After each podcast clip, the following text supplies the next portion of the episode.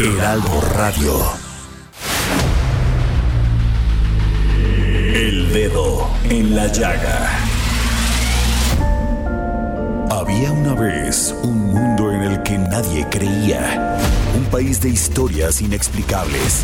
Una nación con personajes asombrosos. Santo Tomás tenía razón. Hay que ver para creer. El México increíble, las verdades que duelen, la voz de los que callan, el dedo en la llaga. Infórmate, diviértete, enójate y vuelve a empezar. El Heraldo Radio presenta El Dedo en la Llaga con Adriana Delgado. Ella se desliza y me atropella. Y aunque a veces no me importe, sé que el día que la pierda volveré a sufrir por ella, que aparece y que se esconde, que se marcha y que se queda. que es pregunta y es respuesta, que es mi oscuridad, estrella.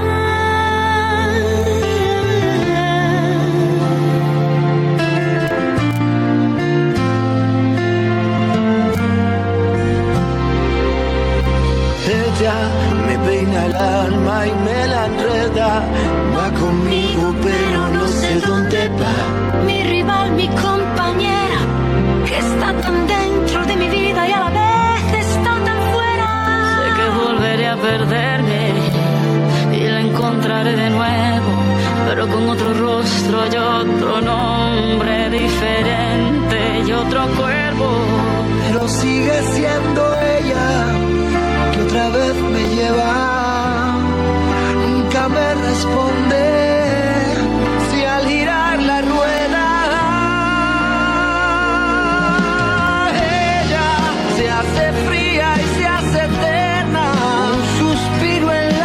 Ay, ay, y si fuera ella, ¿qué tal esta maravillosa versión con la que empezamos este dedo en la llaga de este jueves 15 de abril del 2021, cantando Pablo Alborán, David Bisbal, Antonio Carmona y muchos más y muchas más.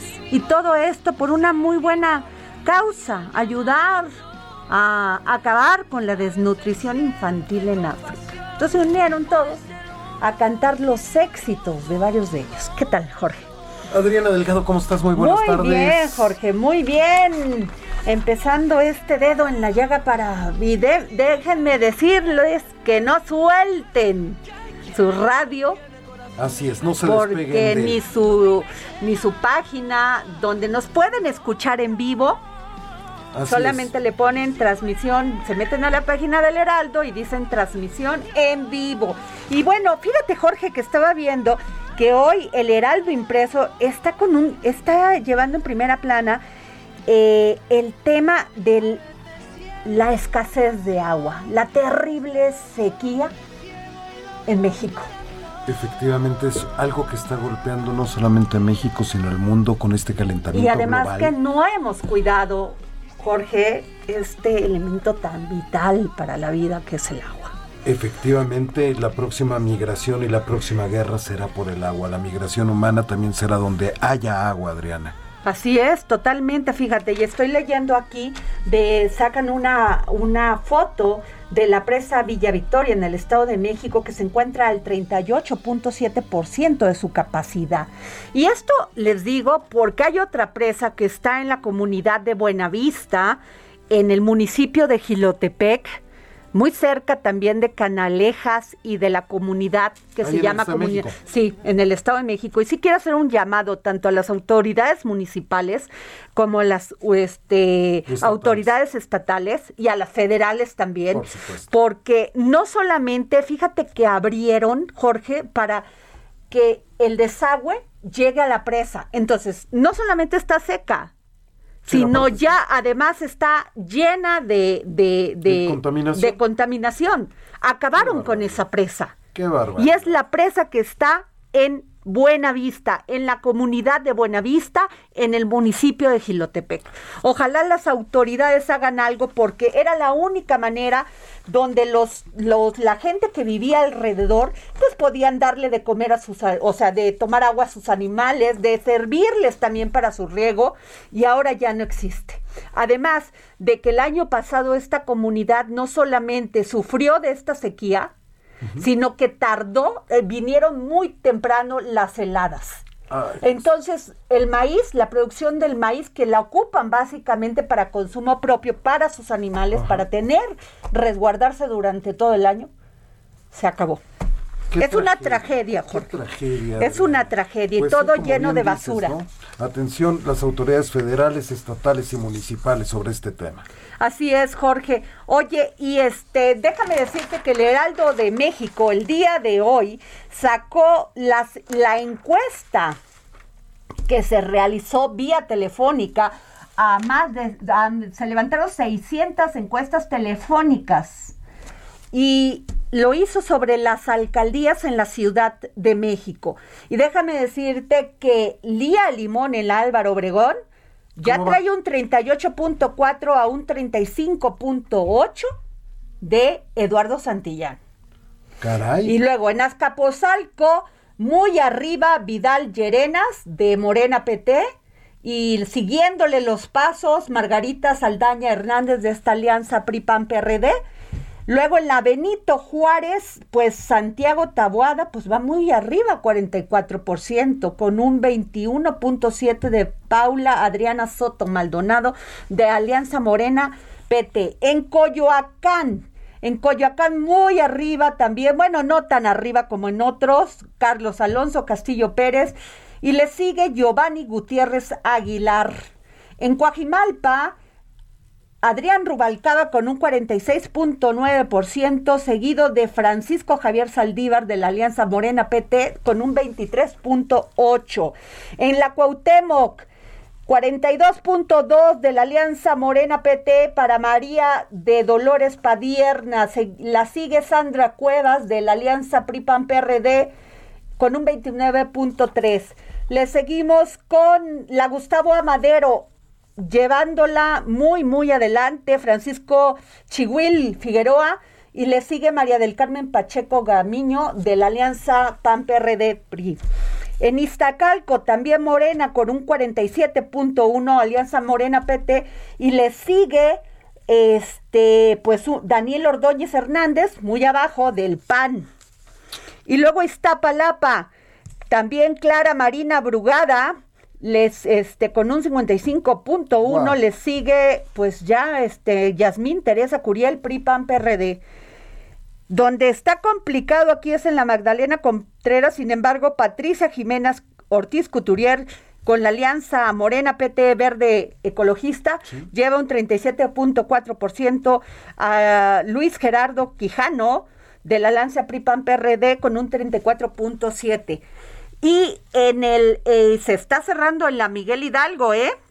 ¿eh? Víctor Hugo Romo Vivar de Morena PT y Verde con un 40.2 contra un 36.8 de Mauricio Tabe, Tabe, de PRIPAN PRD. Así está el clima electoral. Bueno, nos faltan todavía, ¿no? Milpa Alta, Judith Vanegas Tapia de Alianza Morena PT con, eh, y le sigue Jorge Alvarado Galicia con un 13.3, PRIPAN PRD. Tláhuac, Araceli Berenice Hernández de Alianza Morena PT, 45.7 contra, pues le sigue Alejandro Durán Raña, PRI PRD, y el PAN con un 11.7 que es Nidia Martínez. En Tlalpan, eh, 45, eh, un, con un 45% arriba, Gabriela Osorio Hernández, Morena PT, y le sigue eh, Alfa González Magallanes, de la Alianza PRI-PAN-PRD. Penustiano Carranza, Evelyn Parra Álvarez Morena PT, de la Alianza PT Morena, eh, con un 51.5%, y le sigue Rocío Barrera Vadillo con un 19.5%. Y para terminar, Xochimilco, con 46.1 de José Carlos Acosta Ruiz de la Alianza Morena PT y le sigue Gabriel del Monte Rosales PRIPAN PRD con un 22.2. Pues Así el escenario faltando algunas semanas, faltando aproximadamente unas 12 semanas, pues cada semana lo puede consultar aquí en el Heraldo de México. Así es, en el impreso o en, la página de internet, ¿no, Jorge? y bueno, hoy tenemos un gran día porque tenemos a no le quiero llamar debate, sino más este ideas, una mesa de análisis sobre ideas, un contraste, propuestas, el contraste. Y por favor dime, Jorge, quiénes son nuestros invitados aquí en el dedo en la llaga, a quienes les agradezco que nos hayan permitido su tiempo y tomado la llamada para el dedo en la llaga. Se encuentran con nosotros Sofía Castro Guerrero. Ella es candidata a diputado federal por el Distrito 23 de Coyoacán. Ella está por el Partido Movimiento Ciudadano. También se encuentra el diputado Pablo Gómez Álvarez. Él está buscando la reelección. Es candidato a diputado federal por el Distrito 23 de Coyoacán por la alianza Juntos Hacemos Historia, que está compuesta por Morena, el Partido del Trabajo y el Partido Verde Ecologista de México. Y por supuesto nos acompaña el ingeniero Gabriel Cuadri de la Torre, que él también es candidato a diputado federal por el Distrito 23 de Coyoacán y él va por la alianza por la coalición Va por México, constituida por el PAN, PRI y el PRD, Adriana. Muy buenas tardes, este Pablo Gómez, muy buenas tardes, Sofía Castro Guerrero y muy buenas tardes, Gabriel Cuadri de la Torre. Buenas tardes. Buenas tardes, Buenas tardes, Muchas gracias. Bueno, pues empezaríamos con eh, Gabriel Cuadri, Gabriel de la Alianza Va por México, PRAM, PAN, PRI, PRD. Gabriel, muchas, se está hablando mucho de neoliberalismo y por qué es señalado, pues ha sido señalado como el origen de los males políticos y económicos heredados. Sin embargo, la gente no entiende, Gabriel, a qué se refieren cuando hablan de neoliberalismo si a un tema de la, de la lucha por las libertades esenciales del ser humano o un liberalismo que se vuelve estatismo. ¿Qué piensa usted? Pues mira, mira Adriana, creo que lo, lo, que pasa es que el régimen tiene una enorme confusión, tiene realmente un galimatías en la cabeza y eso se demuestra y se expresa claramente en el tipo de gobierno que está haciendo y en las mentiras que propala y promueve durante las conferencias mañaneras todos los días. Nos han hecho creer, Adriana, que todo lo que había en México en décadas pasadas estaba mal, que todo era un desastre. Y es una mentira. México, por supuesto, tiene problemas muy severos, los tenía en 2018, en materia de delincuencia, de inseguridad, de pobreza, de un crecimiento económico insuficiente y también, desde luego, este, de, de corrupción. Pero México logró cosas extraordinarias en los últimos 40 o 50 años, que es lo que están negando, y es sobre lo que se van todas las mentiras del régimen. México se convirtió, Adriana, en la doceava economía del mundo, en la primera potencia exportadora de manufacturas de América Latina. México se convirtió en un país plenamente democrático, en un país de libertades, en un país con división de poderes, en un país con transparencia, un país que logró acabar con los monopolios en energía, eh, sobre todo en petróleo y en, el, y en electricidad, un país que pudo hacer una reforma educativa que le quitó a las mafias sindicales el control de la educación pública y se la devolvió al Estado. Un país donde la, la salud pública también avanzó de manera significativa, donde se creó el seguro popular, donde se creó el fondo para enfermedades catastróficas para proteger a todas las familias. Un país donde aumentó la esperanza de vida notablemente, que es el indicador más verídico, más, eh, más, más claro de, de, de, los, de los avances en materia de desarrollo, de desarrollo humano. Se abatió la mortalidad infantil, se, se, abatió la mortalidad eh, materna también. Se logró estabilidad económica después de bastantes tropiezos. Y bueno, se le devolvió la banca al, al sector privado, se le dio autonomía al Banco de México, al INEGI, se crearon todos los órganos autónomos, eh, del Estado que toman decisiones o tomaban decisiones basadas en la técnica y que, hoy han sido devastados. Ahora, todo esto, eh, porque son muchas más cosas y no me dará tiempo de, de relatar todas las ventajas, todo lo que pasó en México. Se creó una enorme clase media, el país creció significativamente, no como hubiéramos querido, pero simplemente hay que ver el progreso y la prosperidad del centro y norte de México, de Querétaro, de Guanajuato, de San Luis Potosí, de Aguascalientes, de Nuevo León, de Baja California, de Sonora, de Sinaloa. México logró que su campo, el campo, eh, tuviera, digamos, se convirtiera en un motor de exportaciones agroalimentarias. México se volvió también una de las economías más abiertas del mundo, con el Tratado de Libre Comercio de América del Norte, con más de 15 tratados de libre comercio con otros países y, regiones del mundo. Pero en fin, para, para terminar simplemente de, decirte, Adriana, todo esto ha sido negado y ha sido y está siendo sistemática y frenéticamente destruida por un gobierno populista, autocrático, mentiroso, inepto e incompetente. Y esto nos está costando muchísimo, y nos va a costar mucho reconstruir a México después de esta enfermedad, de este contagio del populismo autoritario, Adriana. Eh, Pablo Gómez, por favor, este, sobre la misma pregunta. Y vamos a darle tres minutos a cada uno para que puedan este, explayarse.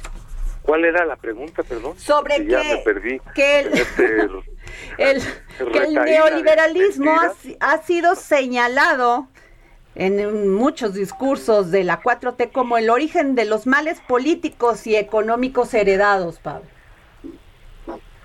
Bueno, yo pienso que cuando fuimos a votar en 2018, la inmensa mayoría de los mexicanos dijimos que ya basta.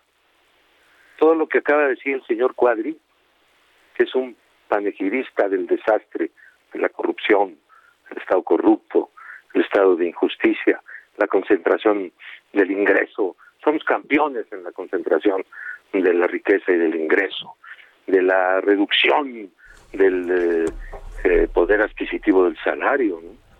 Hemos, eh, nosotros hemos, para no estar lamentándonos solamente de las cosas que hicieron, llevado el salario mínimo, lo hemos aumentado 50% en dos años, cuando ellos, a quienes representa el señor Cuadri, lo redujeron más del 50%, 70% en los años del neoliberalismo, del momento en que todo estaba bien, de que el balance es maravilloso, de que los grandes triunfos de antes, de toda la justicia que hubo, estamos luchando contra aquella injusticia.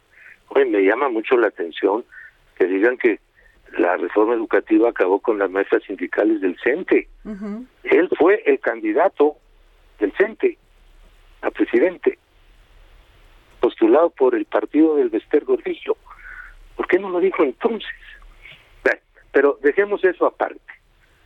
Tenemos un, un este, una acusación hecha aquí por señor candidato que no es del PAN ni del PRI ni de nada, es de él mismo.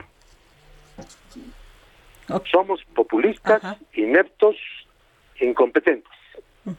Bien, no venimos aquí más que a destruir el estado de injusticia de concentración del ingreso y la riqueza y el Estado corrupto.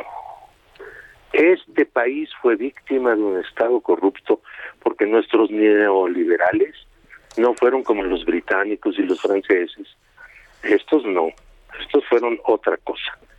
Fueron neoliberales, privatizadores, concentradores de la riqueza, eh, combatiendo el nivel adquisitivo de los trabajadores y los derechos de los trabajadores, pero además repartiéndose las ganancias a diestra y siniestra. Convirtieron el Estado en el gran negocio, lo repartieron, todo lo que pudieron. Toda privatización fue con mordidas, toda fue corrupta. Toda ley traía jiribilla de corrupción. ¿Qué hemos estado haciendo estos dos años y pico en el Congreso? Pues tratando de deshacer todo eso para poner las cosas en la dimensión de un programa social, de un programa democrático y de un programa que acabe con el Estado corrupto. Ok, este Pablo, seguimos, le vamos a dar la palabra a Sofía Castro Guerrero. Sofía, de, de Movimiento Ciudadano. Hola, eh, Adriana. Primero que nada quisiera agradecerles a ti, al equipo de producción, al Heraldo, que hayan corregido y hayan decidido sumarme a este debate por dos motivos principales. Primero, porque sí quisiera recalcar que no solo hay dos opciones, Creo, creemos que hay una alternativa diferente a estas dos opciones que ya conocemos, que hemos visto por muchos años, que tienen todo el tiempo aquí, que no han representado un cambio y por eso ¿eh? necesitamos nuevas representaciones y porque también creemos que es necesario incluir a mujeres jóvenes a participar y los medios tienen una responsabilidad enorme en abrir estos espacios a nuevas opciones, a nuevas alternativas y personas que queremos generar estas alternativas. Yo sí quiero empezar, primero presentándome. Soy una morra chilanga que lleva años en la lucha por la inclusión de una agenda con perspectiva de género dentro y fuera de las instituciones, dentro y fuera, en este caso, de Movimiento Ciudadano. Y junto con un grupo de morras chilangas que no nos sentimos representadas por los que dicen que hacen política, por los que están en la boleta, pues esa es la razón por la que hemos decidido entrarle. Okay. Eh, nosotros, y, como, lo, como lo comentas, en, en, el caso del neoliberalismo, pues más bien yo pensaría que el problema del país es que si hay un problema de desabasto de agua en la ciudad y en el país, de falta de recursos, de inseguridad, es porque los partidos de estos señores aprobaron un presupuesto machista que otra vez nos deja en rezago. Es decir, se han aprobado leyes machistas como las medidas de austeridad a rajatabla que no toman en cuenta los principios fundamentales de esta democracia de nuestro país, como la perspectiva de género. ¿Y eso qué significa? ¿Cómo impacta la manera en la que aprobamos los presupuestos y hacemos las políticas públicas de manera diferenciada a hombres y mujeres, en especial a mujeres pobres, a mujeres indígenas, a mujeres trans? Y si seguimos sin aplicar perspectiva de género en las leyes que se aprueban en el Congreso, no vamos a poder alcanzar la igualdad en este país. La eliminación de estancias infantiles, los recortes a programas de salud materna y sexual evidencian que este gobierno no toma, no está tomando en cuenta las condiciones de desigualdad en que vivimos las mujeres. Entonces, nosotras hemos decidido un grupo de mujeres que me acompaña, que están Patio y Risa por la alcaldía de Coyoacán, que están Sofía Aguilar, con quien construyo, y, y, en colectivo, que es mi suplente, con Sofía Margarita. Ellas son quienes me acompañan y me acuerpan. Pues no nos podemos quedar al margen a ver si eh, las personas que quieren llegar al poder y que han estado ahí en el poder siempre, eh, pues van a generar un cambio y, y, y, van a generar una verdadera oposición. Entonces no nos queremos conformar con el malo y el peor y es por eso que ahorita estamos representando y creando nuevas alternativas políticas para nuestro país. Ok, gracias Sofía. Eh, Castro Guerrero. Eh, no, estamos para eh, casi para dos minutos para el corte, pero le daría la palabra a Pablo Gómez. Pablo, eh, tenemos un millón de pymes cerradas, una inflación que ya va al 4.6%, una inversión fija bruta que cayó un 10.6%. El gran problema que estamos combatiendo en estos momentos es, aparte de la salud de esta pandemia, es también la crisis económica. Eh, ¿Cuánto tenemos ya para Pablo? 1.50. 1.50 y te daríamos un minuto al regresar, Pablo. Bueno, yo no sé si ustedes se han dado cuenta, pero yo estoy seguro que sí, que lo que tenemos no es una crisis económica de esas que tuvimos antes, ¿no? Que fueron verdaderamente catastróficas y tuvieron una repercusión durante muchos años. los gobiernos pararon la economía ante la pandemia. Lo que tenemos es un parón. Se mandó cerrar las unidades productivas de todos los países pues ahí perdimos nosotros, pues, como todos los países.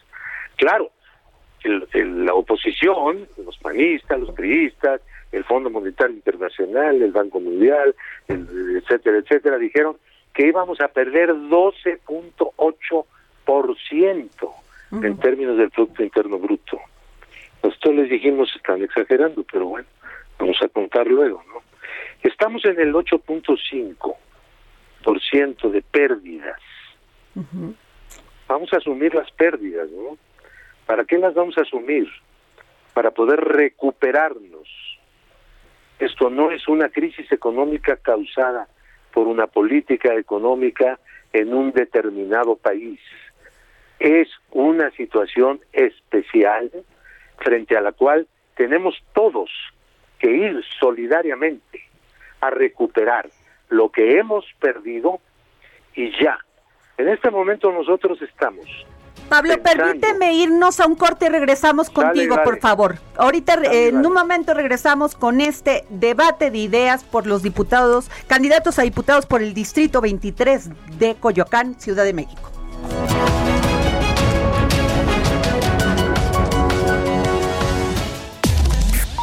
Sigue a Adriana Delgado en su cuenta de Twitter arroba Adri Delgado Ruiz. Además, te invitamos a enviar tus opiniones y comentarios en texto o por mensaje de audio a través de WhatsApp al 55 2544 3334. Y si quieres escuchar El Dedo en la Llaga de El Heraldo Radio, en cualquier momento y donde quiera que te encuentres, descarga el podcast disponible en Spotify y iTunes. Heraldo Radio. La HCL se comparte, se ve y ahora también se escucha.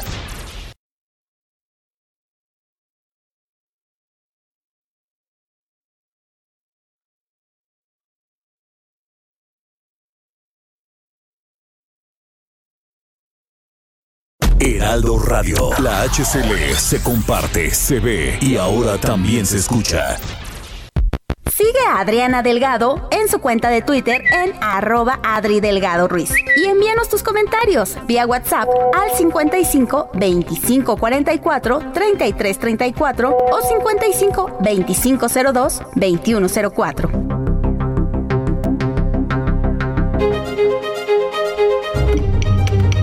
Ruta 2021, la ruta hacia las elecciones presenta.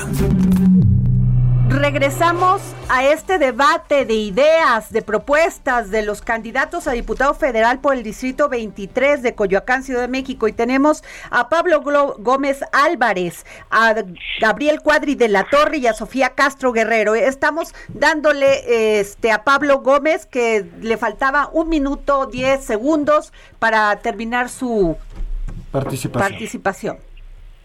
Gracias. Yo estaba diciendo que después de haber fracasado los opositores y los agoreros de lo peor en la idea de que íbamos a, disminuir el ritmo de incremento de la producción en 12.5%, terminamos en 8.5%, lo cual quiere decir que estos eran unos absolutos inventores de cifras y unos redomados mentirosos.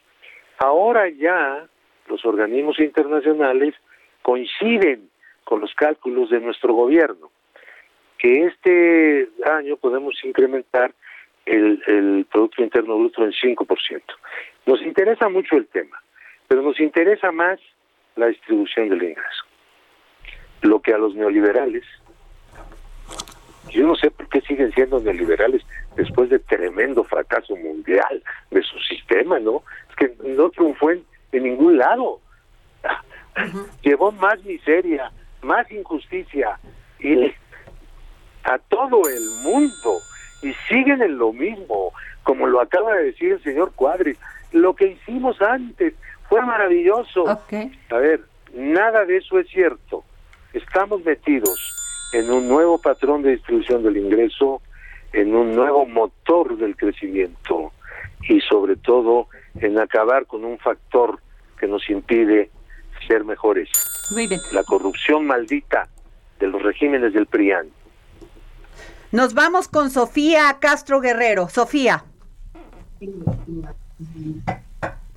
Sofía. Sí. Por favor, tu opinión. Bueno, primero que nada, el, el, falso dilema de que ha planteado el señor Pablo Gómez de que o parar la economía o parar la crisis de salud pues es falso, pues los países que enfrentaron más drásticamente la, pandemia como Uruguay o Paraguay tuvieron mucho menos muertes en proporción y un mejor desempeño económico. Y me parece preocupante también que entremos en este debate de que se esté comparando cuál es la peor crisis que la otra, o sea, que esta, esta crisis fue peor que la otra o que de otra en otra historia, en lugar de cómo vamos a solucionar la actual crisis y que tampoco se están tomando en cuenta otra vez cómo esta crisis ha afectado de manera desproporcionada a hombres y mujeres. Tan solo dos de cada tres empleos que se perdieron durante esta pandemia han sido de mujeres. Y ni qué decir del trabajo de cuidados que se aumentó dentro de las casas para mujeres de manera desproporcional. Las mujeres somos las que llevamos la casa, las mujeres somos las que tenemos que atender a los hijos, las mujeres somos las que tenemos que sostener también el, el salario. Y a eso hay que agregarle la crisis de violencia que ha generado también esta pandemia dentro de las casas y la crisis de impunidad y de falta de defensa y de justicia que y de acceso de justicia que el Estado le ha brindado a las personas. Creo que es eh, dejar a las personas que se rasquen con sus propias uñas, incluso en momentos como en el de una pandemia mundial, pues es muy neoliberal. En, desde Movimiento Ciudadano hemos insistido apoyar un ingreso mínimo de, para la emergencia sanitaria, para tener apoyos efectivos a personas, empresas que puedan continuar con, sus negocios y para y, crear y, y consolidar este sistema de cuidados que no eh, que permita que no recaiga otra vez toda la carga sobre las mujeres. Entonces, creo que ahí no, eh, está habiendo un falso dilema también de cuáles son las verdaderas prioridades y cómo no se están tomando en cuenta cuáles son las desigualdades, las verdaderas desigualdades que existen en este país. Muy bien. Eh, Gabriel Cuadri de la Torre, Alianza va por México, por favor. gracias, Adriana. Creo que los, los comunistas están acostumbrados a mentir, mintieron históricamente llevaron al mundo a la catástrofe. Si algo fracasó en el mundo fue el comunismo. Y me extraña, bueno, no me extraña porque es normal que un viejo comunista notable como el señor Pablo Gómez también recurra a las mentiras y a la imprecisión en sus datos. Mira, Adriana, em, en este gobierno la pobreza extrema, de acuerdo a datos del Coneval, ha aumentado de 10% a casi 20%, a 19.5%. La pobreza por ingresos ha aumentado de 48 a 58%. La deuda pública está en el nivel más alto en la historia del país, más de 60% del PIB. La corrupción, como nunca, más del 70% de todos los contratos que otorga el gobierno son por asignación directa, sin licitaciones. Los salarios se han reducido, la masa salarial, el salario medio, el salario promedio se ha reducido en estos tiempos, en estos dos años. Ha aumentado, desde luego, también la desigualdad al bajar el empleo entre las personas de menores ingresos. La fuga de capitales es no tiene precedente. Hoy los datos del Banco de México publicados lo demuestran. Más de 120 mil millones de pesos han salido en apenas tres meses de este año. Hay que decir una cosa, esta crisis económica, si bien se profundizó con la pandemia, empezó desde 2018 cuando los inversionistas y los mercados se dieron cuenta de que había ganado eh, López Obrador. La crisis empezó en 2019, hay que tener memoria y cifras. La recesión económica y la caída del PIB empezó en 2019, no empezó en 2020. Es la primera crisis económica autoinducida, autogenerada por un gobierno. Tenemos entonces la, la, configuración de una crisis terrible en donde además se está construyendo un sistema autocrático, concentrando el poder en unas solas manos, avasallando a los otros poderes, al poder legislativo y al poder judicial, insultando y amenazando a la prensa, a la sociedad civil, a las organizaciones sociales. Tenemos la construcción clarísima de un gobierno autocrático y nos está llevando por el camino de Venezuela. Venezuela es un fracaso, Cuba es un fracaso, Nicaragua es un fracaso, el comunismo fue un fracaso y los antiguos comunistas nos quieren llevar otra vez a ese modelo. Lo que buscamos nosotros es un modelo de prosperidad, de una economía de mercado sólida, de sustentabilidad ambiental, de justicia, de igualación, de eh, redistribución del ingreso, de combate a la pobreza a través del empleo, de la inversión privada, de la inversión productiva y del desarrollo y del desarrollo económico, cosas contra las cuales está actuando de manera brutal el actual gobierno. Basta simplemente ver lo que han hecho en la energía cancelaron la transición energética, han em, embestido a las energías limpias, nos están envenenando con combustorio y reconstruyendo los monopolios en petróleo y electricidad que en, en todo el mundo han sido un verdadero fracaso. Perdón que lo diga, pero las mentiras están exactamente del otro lado. Bueno, eh, en este momento iría con Sofía Castro Guerrero. Sofía, eh, muchas personas líderes de opinión, políticos, gente de la sociedad, dice que estamos regresando al estatismo y al estado empresario como en las épocas de antaño, donde gobernó un partido hegemónicamente durante muchos años. A la luz de esta experiencia, ¿tú crees que es la vía adecuada? Ustedes que van a legislar. A ver, primero quisiera empezar eh, como también respondiendo a Gabriel, que la crisis empezó, no empezó eh, él dice que la crisis empezó con Andrés Manuel, pues hay que decirle que para el 80% de las mexicanas y los mexicanos la crisis ha sido permanente. El México del que abran el PAN y el PRI antes del 2018 solo existió para unos cuantos, para ellos. Eh, sí creemos que eh, o sea, y justo esto, esta plática es una evidencia de cómo somos, o sea, cómo sí, la urgencia de crear alternativas distintas para el país.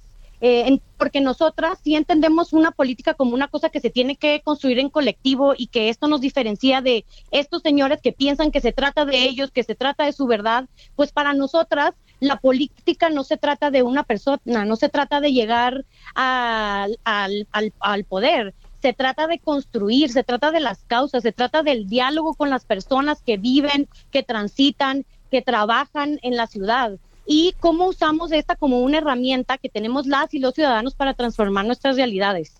Eh, creo también que, o sea, no solo son empresas y estatismo, es cómo logramos también nuevos modelos de autogestivos. Hemos, en, en, estos recorridos por Coyoacán, hemos platicado con cooperativas de mujeres que plantean nuevos modelos económicos, que plantean nuevas formas de, de impulsar la economía local, de emplear a mujeres y también cómo emplear a mujeres, pero cómo se van, también estas, estas cooperativas, cómo van ayudando a que las mujeres otra vez que no recaiga todo el sistema de cuidados y las labores de cuidado sobre ellas, sino cómo se van apoyando entre ellas, cómo van decidiendo cómo, en qué se invierte, cómo van decidiendo cómo, cómo se asignan los salarios, no de una manera desproporcionada. Queremos que pensar en nuevas maneras económicas, en nuevas formas de, eh, de impulsar economía y eso incluye eh, hacer redes locales, a impulsar las, el empleo local y eso queremos hacer. Okay. Y, y, justo también invito a estos candidatos a salir a la calle y a las calles de Coyoacán, porque pues eh, eh, estas cosas y, como estas maneras también de, de platicar como súper abstractas, pues no, pues, no es lo que la gente ve y no es la que la, la que la gente vive y, y, experimenta. Claro. Eh, Gabriel Cuadri de la Torre de la Alianza Va por México, PAN, PAN PRI, PRD. Pues mira, otro dato importante, Adrián, es que este gobierno ha saqueado los fondos de estabilización que les dejaron a este gobierno los gobiernos neoliberales. El Fondo de Estabilización de los Ingresos Presupuestarios, el Fondo del Petróleo, han sido saqueados por este gobierno. También desaparecieron el Fondo de Desastres Naturales, algo absolutamente importante. Ahora, en materia de seguridad, no hay estrategia de seguridad, el crimen sigue como nunca, los asesinatos, el crimen ocupa nuevos territorios, se está convirtiendo en gobierno en extensiones importantísimas del territorio nacional. El propio gobierno ha reconocido que está abandonando, por ejemplo, a toda la tierra caliente de Michoacán, que ahora está en manos del cártel Jalisco de Nueva Generación. Y el gobierno está coludido con los narcos. Lo hemos visto, la relación estrecha que tiene el gobierno con el cártel de Sinaloa, por ejemplo.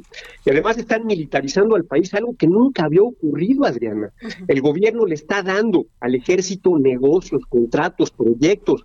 Eso no se ve más que en las peores dictaduras del mundo, en Corea del Norte, en Cuba, en Venezuela, en Irán. Mi pregunta es, ¿por qué el gobierno está tratando de comprar al ejército? ¿Por qué lo está corrompiendo? ¿Qué pretende? ¿Por qué le entrega aduanas? ¿Por qué le entrega la seguridad? ¿Por qué le entrega los puertos también?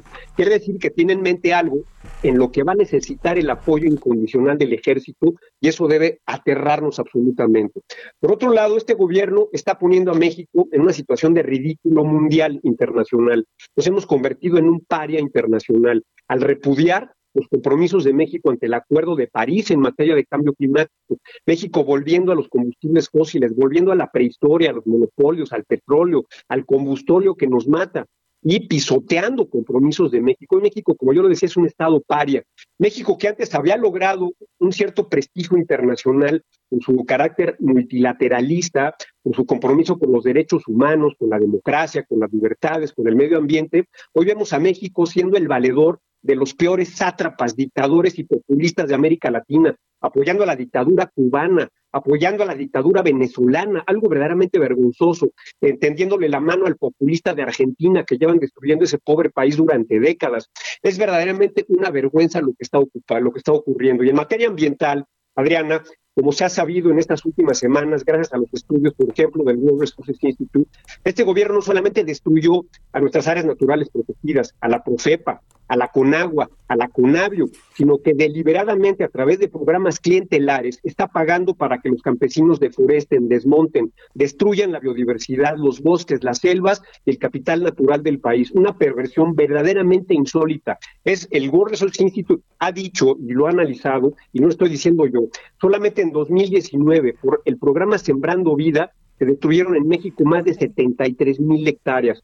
Esto lo, van a cargar en la conciencia, lo están cargando en la conciencia. Entonces, México, de haber sido vanguardia, de haber resuelto, de haber atacado, de, haber tenido políticas sensatas, progresivas, crecientes en materia ambiental, energética y climática, está viviendo una inversión, una regresión, una verdadera política retardataria que nos llena y nos cubre a todos de vergüenza impactos a la salud, al cambio climático y, desde luego al medio ambiente, algo verdaderamente terrible. Pablo Gómez Álvarez de Alianza Juntos Haremos Historia Morena PT Verde, por favor. Pues si vamos a defender el medio ambiente, prohibamos la circulación de las combis en las que anda el candidato que acaba de hablar. El señor trae una combi que es lo que más contamina. En la ciudad habría que prohibirlas. Son cosas ya del siglo pasado.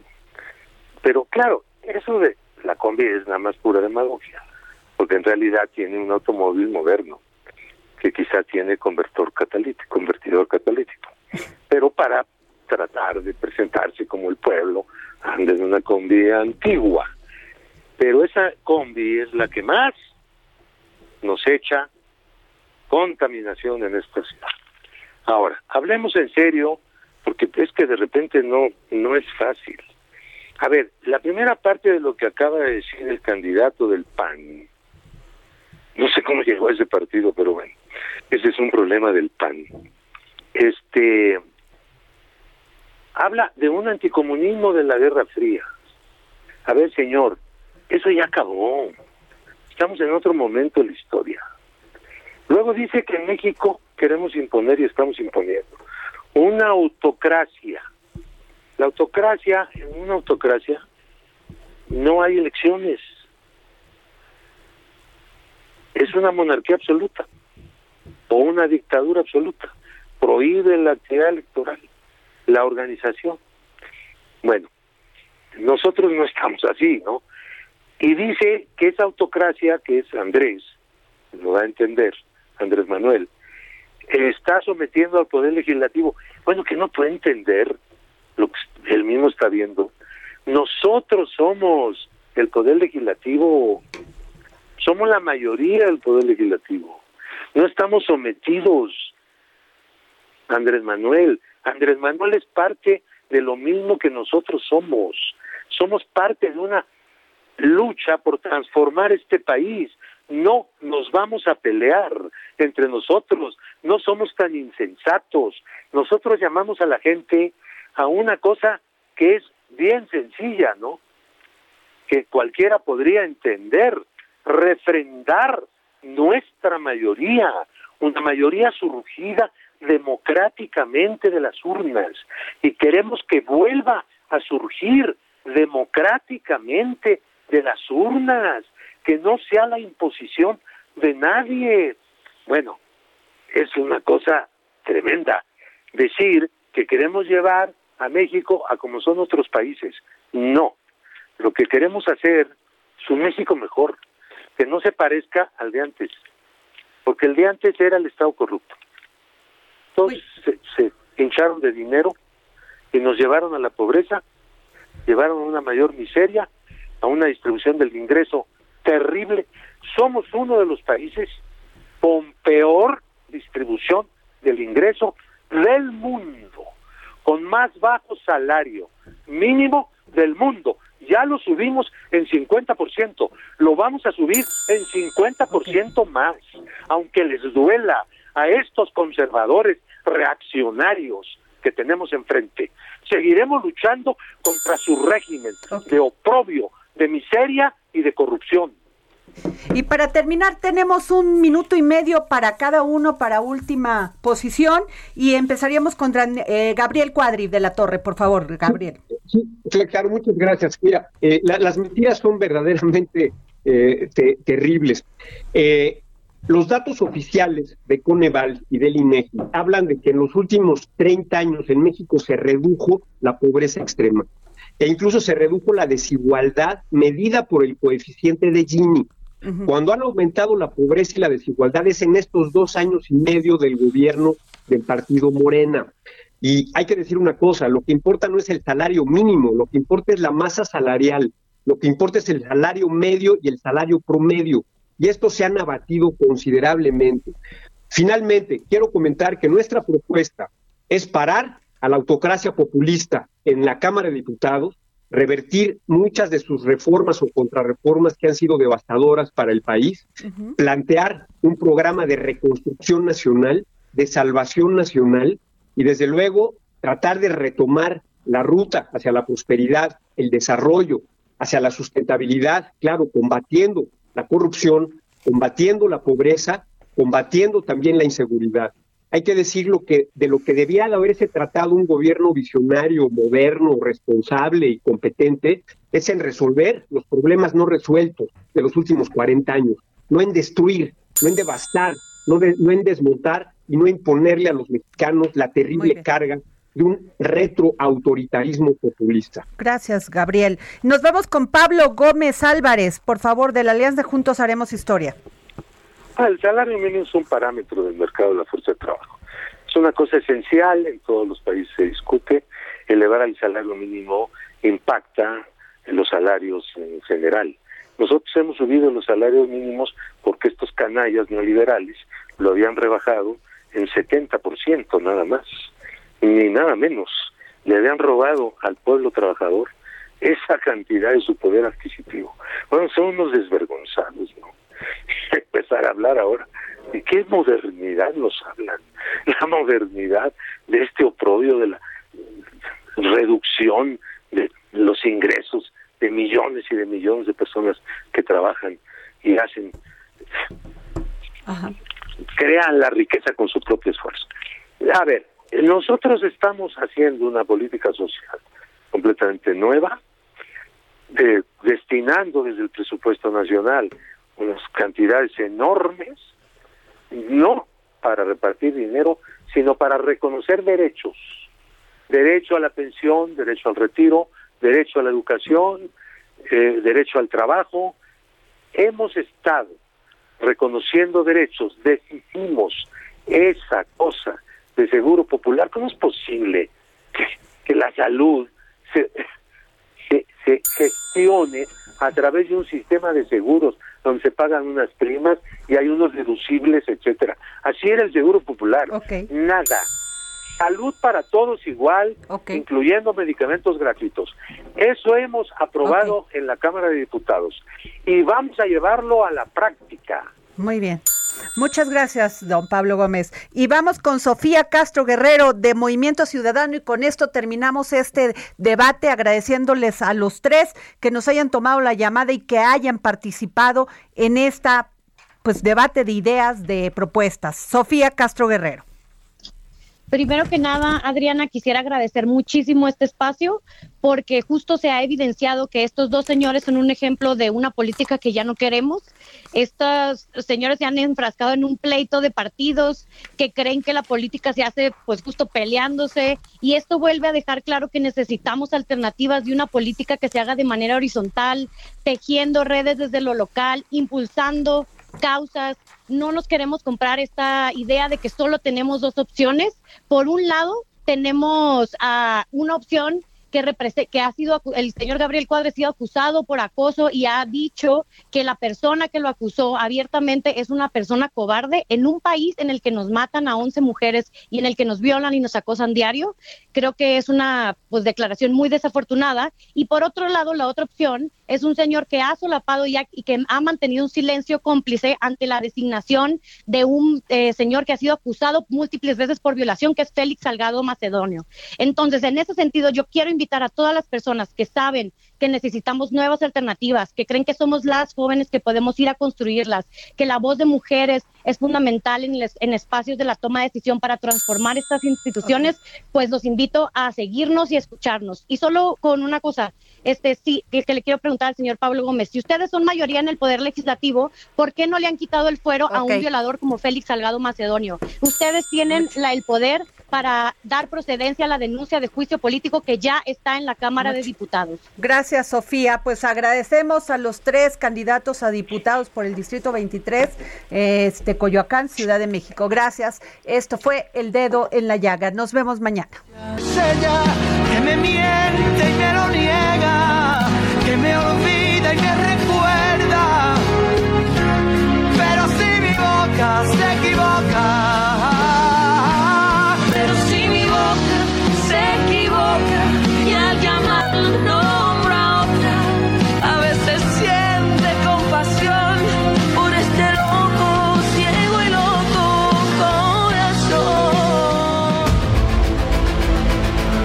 Heraldo Radio presentó El Dedo en la Llaga con Adriana Delgado.